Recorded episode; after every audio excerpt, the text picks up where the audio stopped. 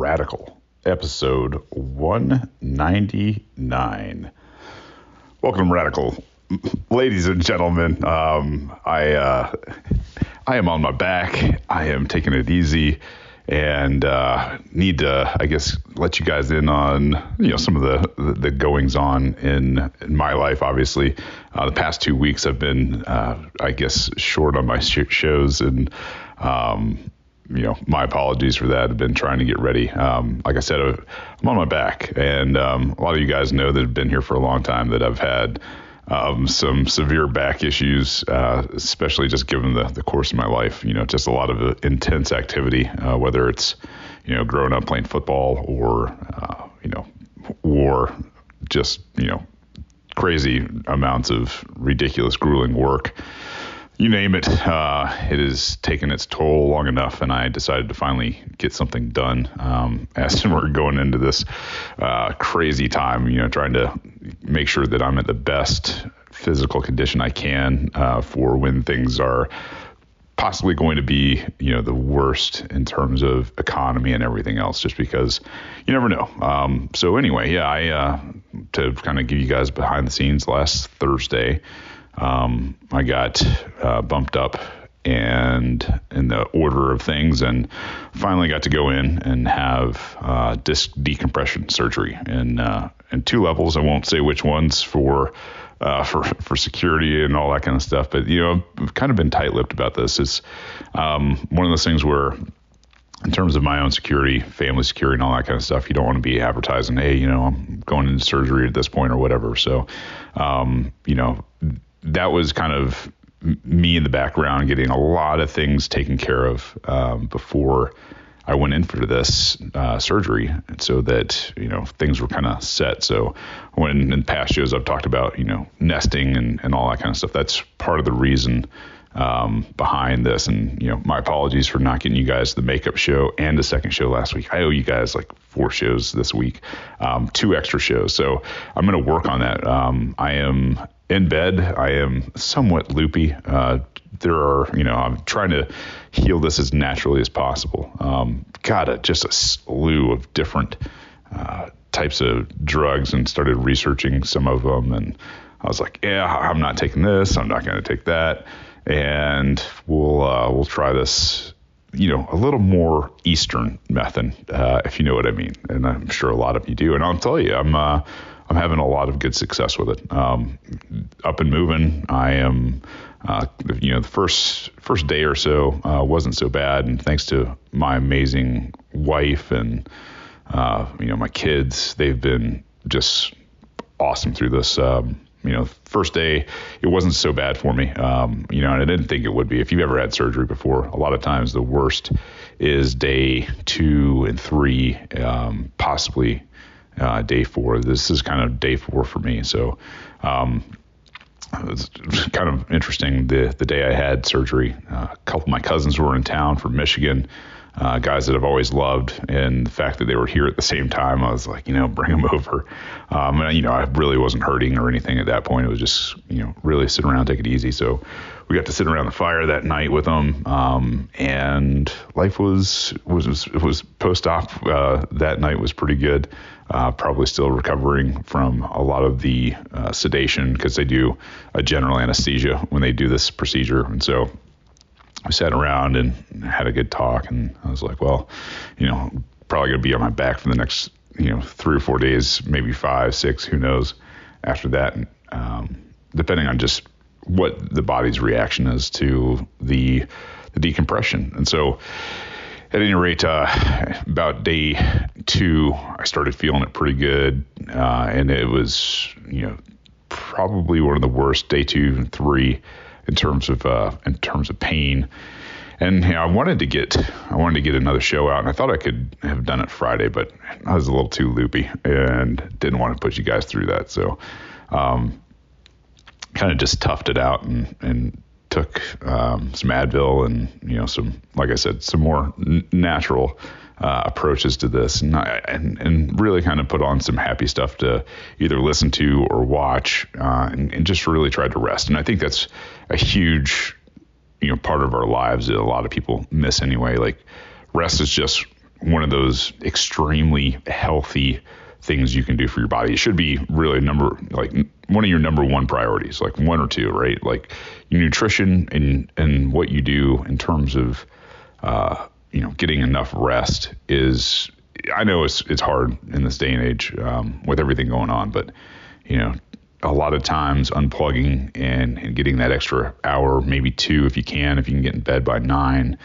That way, if you you know you got to be up at five, six o'clock in the morning, then you're at least you know pretty well rested, seven, eight hours of sleep possibly. And you know, as, as I've gotten older, I've I've kind of realized just how important that rest is, uh, and you know, I, I, I recommend it. Obviously, um, if you're hearing things in the background, I'm not in my studio. I'm in I'm in my bedroom, um, and I'm just recording this on the phone, and I'll upload it later. But uh, it's it's coming around. Um, my my hips and everything are back in better alignment, I should say. Uh, they aren't in complete alignment, but what happens a lot of times with the some of the the symptoms I have is my my muscles around my midsection and hips they will kind of spaz um, to the point where uh, they guard, which means like they're locking down on one side of my back to protect the nerve on the other side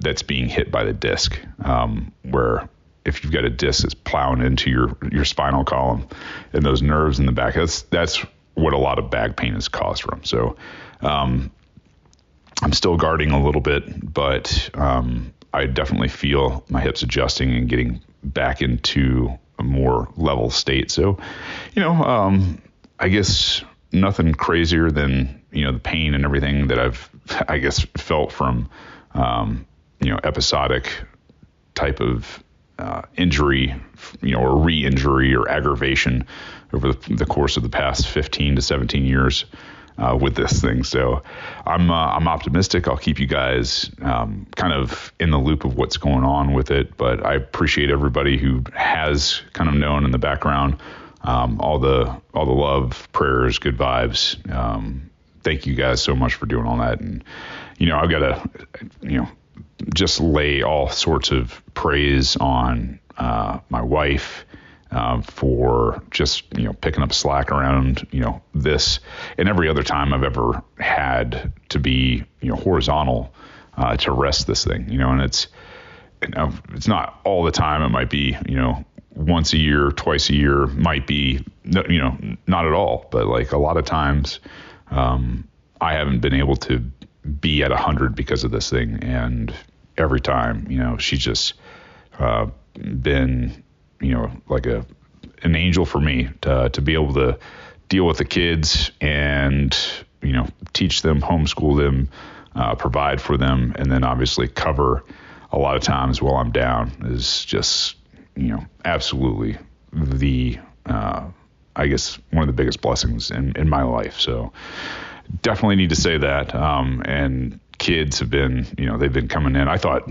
my wife might have been like, "Hey, go spend time with your dad," you know, while he's in there resting. And uh, but no, um, sure enough, they've been just coming in to hang out and um, be super supportive, and sometimes watch movies with me and or shows or whatever they want. And you know, found myself, you know, watching some really good stuff with them. So at any rate, um, it's been kind of cool to just hang out and and get in these moments, um, making the best out of a, a bad situation. Um, but hopefully, within the coming weeks, um, this kind of subsides, and I've got a, little bit of a new lease on life as this thing um, is, you know, able to take a lot more, a lot further abuse. My wife is probably shaking her head, but uh, yeah, this just means you know we're going back to to really hitting it as hard as we can again. Uh, smart, obviously, but um, at the same time,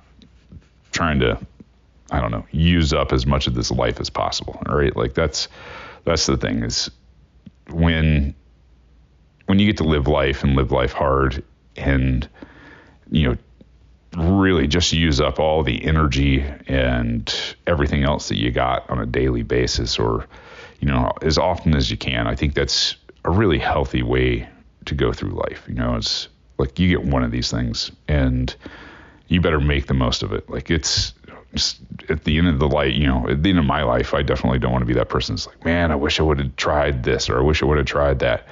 Like there was a time when I was scared to jump off of the proverbial diving board in the deep end um, in life. You know, I didn't have the confidence.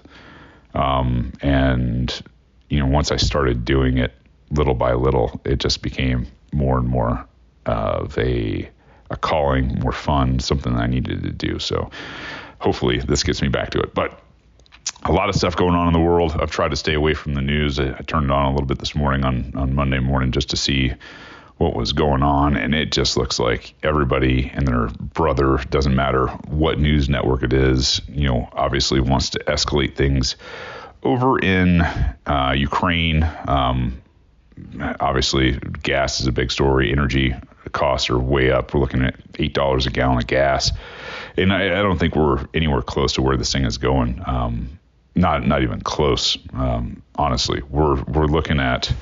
Um, I think I think you're finally seeing, you know, most people are finally seeing what I'm talking about when I say it's the collapsing empire. Like this is it. This is a collapse of the monetary system. You've got all these people around the world talking about CBDCs, uh, which I think in the last show we talked about a little bit. CBDCs are uh, central banking uh, digital dollars, right? So when we're looking at CBDCs, we're talking about control, nothing more, nothing less. It is absolute, uh, you know, population control, and they will continue to try to entice people to take CBDCs, to use CBDCs, to you know, put into a system, um, you know, of remittance, of exchange, uh, CBDCs, so that everything that you do and everybody that you transact with uh, is controlled.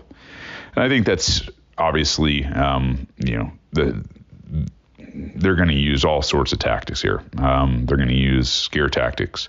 Um, they're already doing it. And You look at, you know, the way they're demonizing, you know, uh, Bitcoin for things like, uh, you know, energy usage. When you know, really, if you look at it from an energy usage perspective, and you you understand that they're just using up the extra energy that is being lost on the grid anyway, which is normally five to six percent of everything produced by any power plant is lost.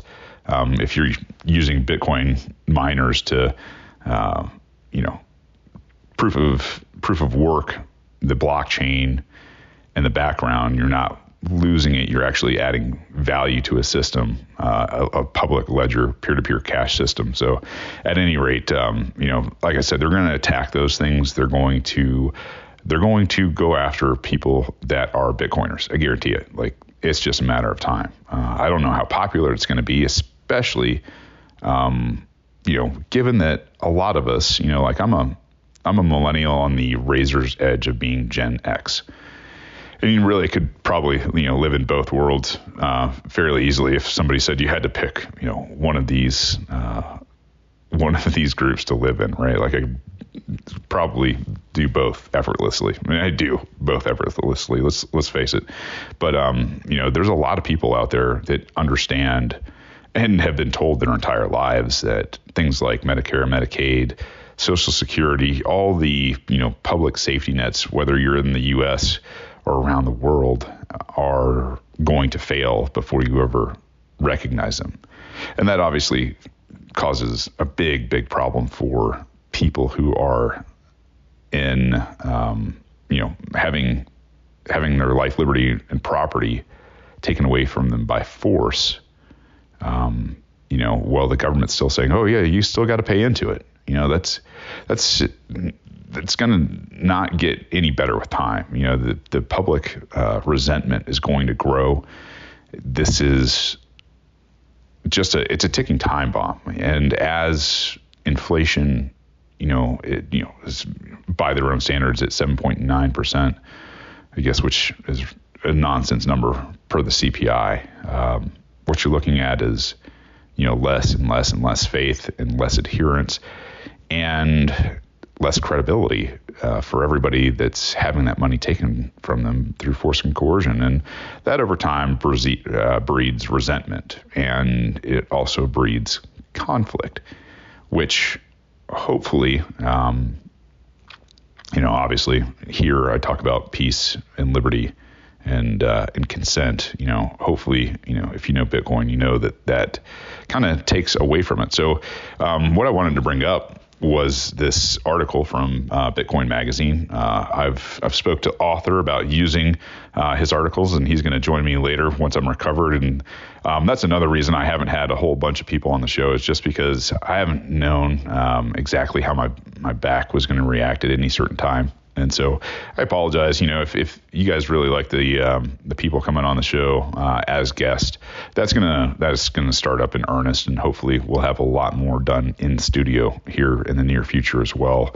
Um, but uh, definitely plan on having a lot of these extremely smart people up uh, from the Bitcoin community uh, and the Mises Caucus. And you know, if we have an opportunity to uh, opportunity, especially during this governor run, to you know, possibly host um, other governor candidates, um, whether they're here in Georgia or around the country. Uh, I'm going to do that, but because of everything being uh, so politicized these days, uh, I wanted to pick up this article. Um, this is by uh, Joakim. Uh, his name is Joakim Book, and uh, that book is his last name. Uh, Joakim is J O A K I M. Joakim. I, might be um, I haven't met him personally. We've just spoken through some uh, correspondence on Twitter, but seems like an extremely bright guy. He wrote this opinion piece for Bitcoin Magazine on March 10th, and the title of it is "Bitcoin was made for this: the apex of apolitical." So we'll uh, we'll go through this. The uh, the subtitle is "The entirety of Bitcoin's existence is dedicated to its usability by anyone, regardless of their intent." Satoshi Nakamoto's invention was made to be apolitical. It was made for users to avoid being held monetary hostage to rulers who didn't approve of their transactions or their political defiance. Its existence means that despicable dictators can't fund can't take funds from you or stop you from transacting over apolitical payment rails. Flashy words like uncensorable and without a trusted third party might not mean much to rule abiding Westerners who have never had their accounts seized, their paychecks blocked, or their assets sanctioned. For some of the millions of people living under questionable regimes worldwide, the lifeline that Bitcoin provided has been the difference between life and death, survival and starvation. The ability to get out and to avoid the controls that rulers place on you was always Bitcoin's greatest promise. In recent years, the examples where Bitcoin has excelled in humanitarianism are plenty, and Bitcoiners have proudly treasured this, showing how the orange coin was above the rest of the cryptosphere's memes and pump and dump schemes. Bitcoin has allowed individuals and small, marginalized groups to stand up to dictators, finance Belarusian insurgents, let Nigerian web designers bypass their corrupt regime and allow Argentinians a workable store of value and let them avoid capital controls and fix Palestinians' monetary headaches. Salvadorians have, since last year, been able to remit funds back to El Salvador better and cheaper than they could have before. Simply put, Bitcoin fights monetary colonialism. It's freedom money. We got a preview of that point earlier this year with the Canadian truckers and their crowdfunding hassles.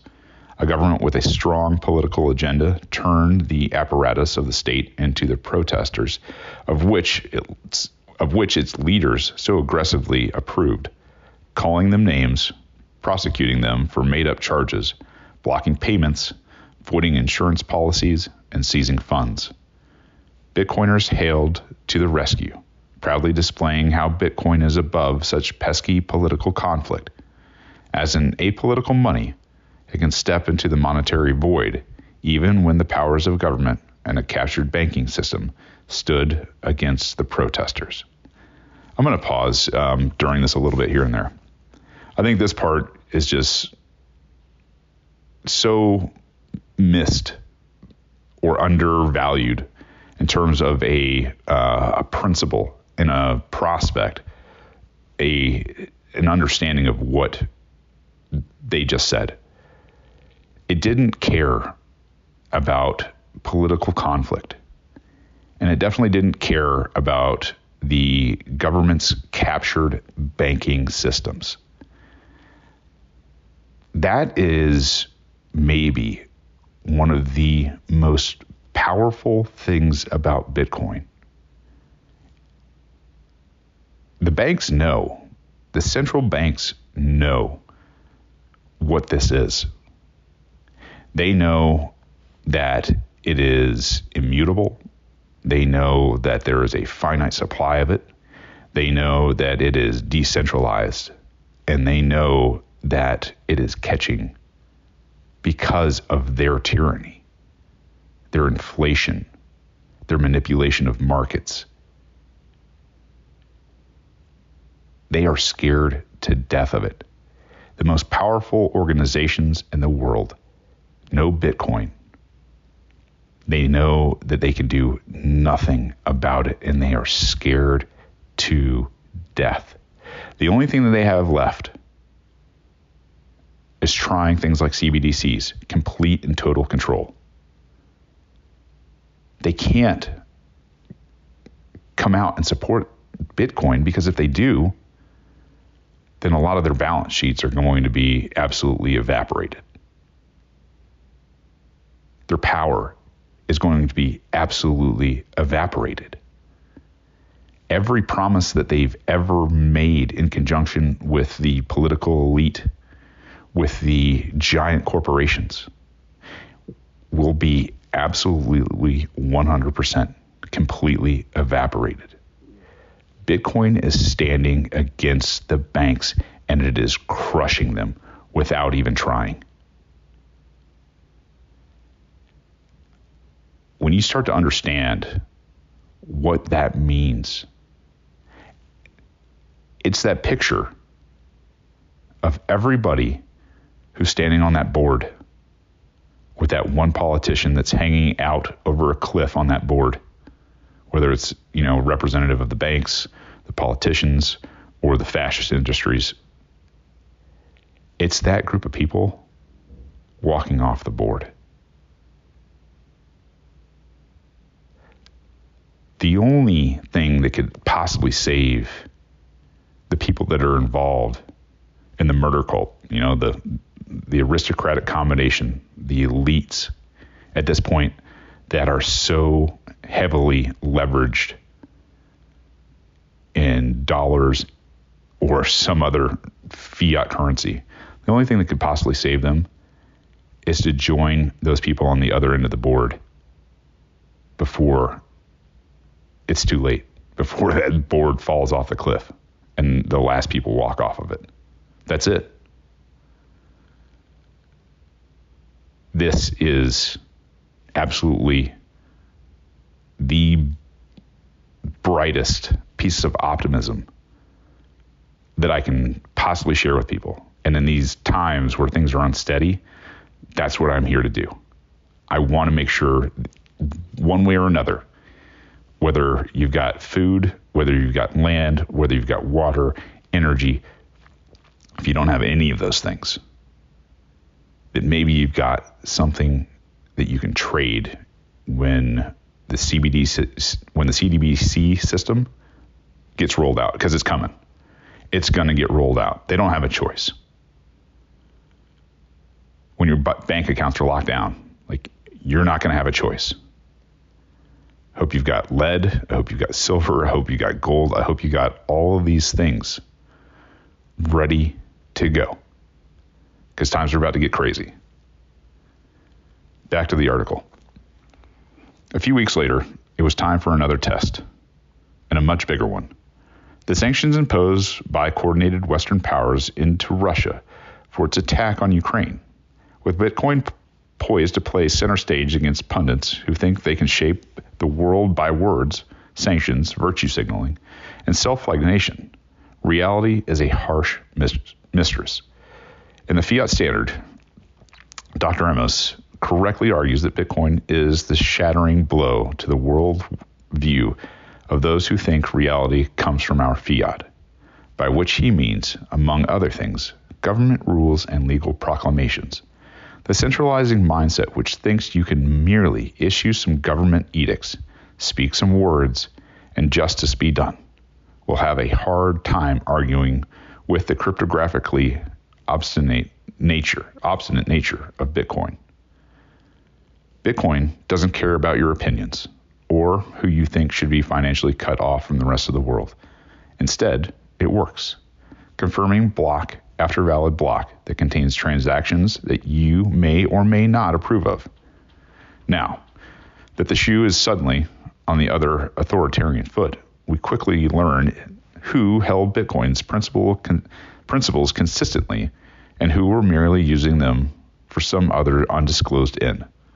The problem with the vast government power is that eventually some distasteful person will turn those powers on you, by which time it's too late for you to regret ever supporting the expansion of its influence. Quote, no, Bitcoin won't save Russia from Western sanctions. We learn from Matthew Pines and David Zell at the Bitcoin Policy Institute, and one quickly wonders what happened to all the high flying ideas of two minutes ago. If Bitcoin can't overcome government sanctions, if Bitcoin isn't capable of offering refuge from currency collapse, if Bitcoin doesn't offer an escape from an all encompassing government powers, what good is it? They offer a few reasonable predictions, the most convincing of which are the China connection and that Russia holds lots of gold. While tricky to ship abroad in exchange for goods and services, gold explains Zoltan Pozsar's to odd lots, doesn't have to be sold. It can be repoed, just like any other financial instrument. All you need is a willing financial system somewhere, happy to, quote, reserve in gold in a repo transaction, transaction for you to make payments. There are two substantive points on why Bitcoin can't help a censored country escape sanctions is that Bitcoin market capitalization is too small, 800 billion compared to 400 billion of Russian annual exports. And two, doing so would exaggerate Bitcoin's volatility, which makes it, quote, hard for Russia to predict or manage its commodity revenues. The second point is the least convincing. The entry of a new big buyer would make BTC's volatility worse. Besides, compared to what? On the sanctioned SWIFT payments, the option is no commodity revenue management at all. The first point sounds clever, but it is simply conflating two factors that have no necessary connection. Market cap is a stock and exports are a flow, so comparing the two makes no sense. Even if it did, onboarding an entire country's industry would probably both increase price and so market cap and induce some prior holders to dispose of them dispose of their coins. Thankfully, Bitcoin's velocity is not measured at 1 and it's very close to the velocity measures for the dollar. A given amount of sats, satoshis, can circulate many times in an economy. Besides, the relevant trade goes in the opposite direction of what Pines and Zell's argument requires sanctions, with or without the access of chain analysis firms. Don't, permit, don't prevent a Dutch or Chinese importer from acquiring Bitcoin, taking it off the exchange, and then sending it to the industry giants like Norilsk Nickel, or Gazprom in exchange for copper and oil shipments. Can ships be intercepted, oil pipelines cut off, copper deliveries seized? Sure. There is even some indication that privately globally global shipping companies are refraining from doing bis- business with Russian counterparts. That's real world interception that Bitcoin could never address. All Bitcoin does in getting around the monetary obstacles you so naively put in Russia's way. If Bitcoin works only with the regime's permission, it isn't working. And if you think that's a good idea, in this conflict or any other, per Alex Svetski, you should probably sell your Bitcoin. What the Russian sanctions are reminding the world and the Canadian truckers' crowdfunding issues a few weeks ago as a warm up is that money you thought was yours might not be yours when your accounts get frozen and payments blocked by those who don't like you. Even ostensibly self custodial Bitcoin held through MetaMask is now subject to some restrictions, as its provider, Infura, has said that they will, imp- they will uphold the U.S. sanctions. But this is different. Putin is evil. Sure, whatever. Bitcoin doesn't care. All monies are for enemies. And the more despicable the enemy, the greater the proof of Bitcoin's viability. Whatever the crimes of this masculine horse riding strongman, it's the talking heads with outsized control over the US dollar monetary system that just showed how terrible and contingent their money is. When push comes to shove, and your irk and you irk them once too many times, they'll just limit your usage. They may swiftly and brutally decide that the money you thought was yours no longer is. Quote, all the things that make crypto appealing to those under siege apply to those doing the sieging as well. As Rebecca Heilweil and Emily Stewart report on Vox, Bitcoin doesn't take sides.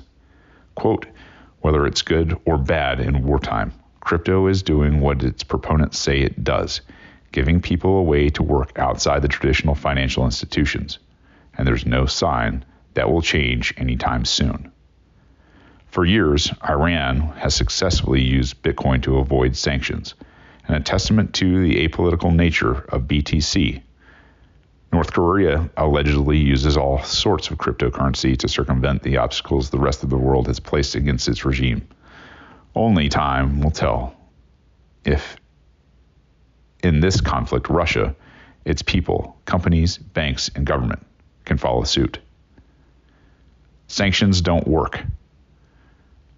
In the last week or so, sanctions ostensibly designed to punish Russia for its behavior have been implemented as policy tools to inflict economic damage on your opponent, it is not clear that they work, especially for a large commodity exporting surplus country like Russia. What's so ironic about the tough guy stance taken by the most international organizations is that last time around, Crimea 2014, writing for NATO Review, Edward Hunter Christie concluded that falling oil prices were evidence that the sanctions worked. Back then, Russia's gross domestic product fell and low oil prices severely hurt its export revenue. What, one might ask, does that imply about the round of this round of sanctions? Oil prices have been on an absolute tear, aluminum setting an all-time record, and nickel at an 11-year high. Are we sure these policies are designed to impoverish Russia and not enrich it? Even more icon- ironic are that the many announcements by Western investors and companies with inve- interest in Russia that they're writing them, that they're ridding themselves of these assets at no or any price. The world's largest fund, the Norwegian Oil Fund, wants out of any and all Russian exposure at rock bottom prices. The British oil and gas company BP announced on February 27th that it exits its stake in Russian energy company Rosneft, a loss of assets worth 25 billion, followed by similar exits from Exxon and Shell. But to whom are you selling? There is no buyer. Brokers or clearing institutions won't touch your shares. Maybe you just write off the loss or simply tear up the shares. Or for maximum trolling, donate them to the Ukrainian charity. Maybe they become a cheap entry for deep pocketed and less moralistic others, say the Qatari Wealth Fund. Exxon, for instance, seems keen on just handing back the shares of their Russian ventures. How does that hurt Russia or prevent her from waging war? Thank you kindly says whoever ultimately buys their stakes, as well as the Russian companies now in full control of their oil processing facilities. No longer needing to revenue share with Western counterparts, it's hard to see that this was a loss for anyone but the shareholders of Western oil companies. The always sharp Matt Levine reflects, quote, if you own Russian bonds, it seems increasingly plausible that you might not get paid interest because it might be illegal if Russia for the issuer to pay the interest and illegal in the West for intermediaries to pass along that interest. And even better, I suppose the last time major land wars were fought in Europe, the settlement system for funding those wars consisted in some sense of moving around piles of gold, and you sort of knew what you were getting. Perhaps the next time major land wars are fought in Europe, the settlement system will consist of transparent, uncensorable transfers on the blockchain, and you will sort of know what you are getting. But the current settlement system for international financial transfers consists of book entries and regulated at regulated and somewhat policeable central intermediaries. And it's not clear anyone quite knows how they're supposed to respond to a war. Bitcoin doesn't take sides. Bitcoin doesn't care about your opinion or the opinion of others that have that others have a view. Bitcoin cares about its consensus rules, whether the proposed block is valid and the transactions therein made by entities wielding their private keys. If you truly desire uncensorable freedom money, some despicable types are going to use it. And that's a good thing. That is the end of the article. The point of this entire article is to show you guys absolutely the rip that is happening with Bitcoin right now. The fact that it is coming under executive orders, the fact that it is coming up for legislation in European countries, the fact that it is being adopted or being proposed to be adopted as legal tender by states, um, the fact that we've got a senator out of Wyoming that is proposing it as legal tender. All of these things are moving extremely fast right now. And uh, I have told you guys multiple times uh, get your money out of banks and get it off of exchanges. I'm not telling you Bitcoin is the only place you should have it. There's a lot of things that you should be taking care of, but I will tell you, I think it is a good idea uh, to have a cold wallet and a way to exchange it on the Lightning Network just in case you know your neighbors don't have rounds. They don't have silver. They don't have food. They don't have energy to trade. There are there is an economy that is going to be forced upon us if we don't want everything that we have ever done or ever will do um, monitored tracked and either permitted by the federal government, mostly the bankers. This is where we're headed. Yes, Bitcoin can be used by bad people, but so can all money. This, in the long run, prevents the initiation of force against peaceful people. Because it's just not, the, the return isn't there. The return for violence by the state against people holding Bitcoin that have been peaceful people, there's no political appetite for that. Most people don't want war. As hard as they are trying to sell the war to the U.S. right now between Ukraine and Russia, it's not working. Over and over and over again, people are saying no people are seeing that sanctions are hurting the poor, the middle class. It's not hurting Putin. It's not hurting the, the, the billionaires and millionaires. It's hurting the poor. We all see it. There is a rising of peace, of peaceful people in this world right now. To see their connectivity, to see the fact that they are standing against the banks and they are winning.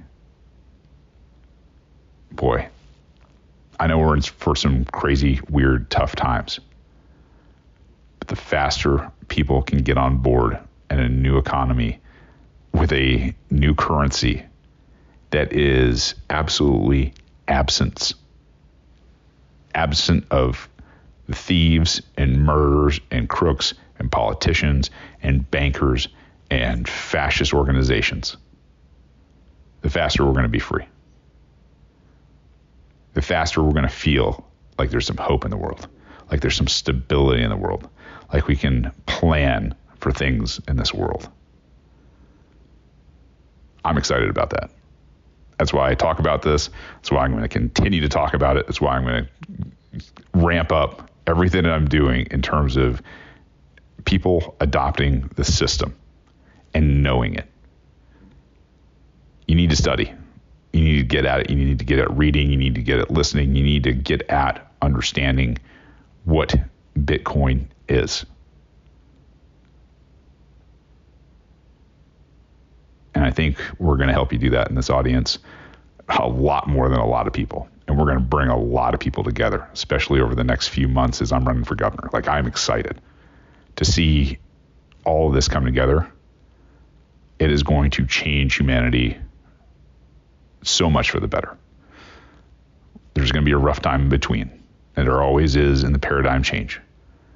But Bitcoin is kicking their ass right now the people in the space are kicking ass right now. The fact that they are educating people on money, on monetary history, on economic theory, man, this is where it all this is this is where you should be studying as young people in quote unquote school. We'll get into that another day. But till then, I think I'm going to wrap it. I'm going to try to get you guys a lot more uh, from the radical uh, chamber here that I'm using in uh, in the meantime. But I hope you guys are all good. Uh, thanks again for everything. Thanks for being a great a great audience and sharing and, and like just you guys are the best, and I love you to death. So I will uh, I will catch you here more this week as I'm I don't know getting my strength back. Until then, I love you. I need you. Peace.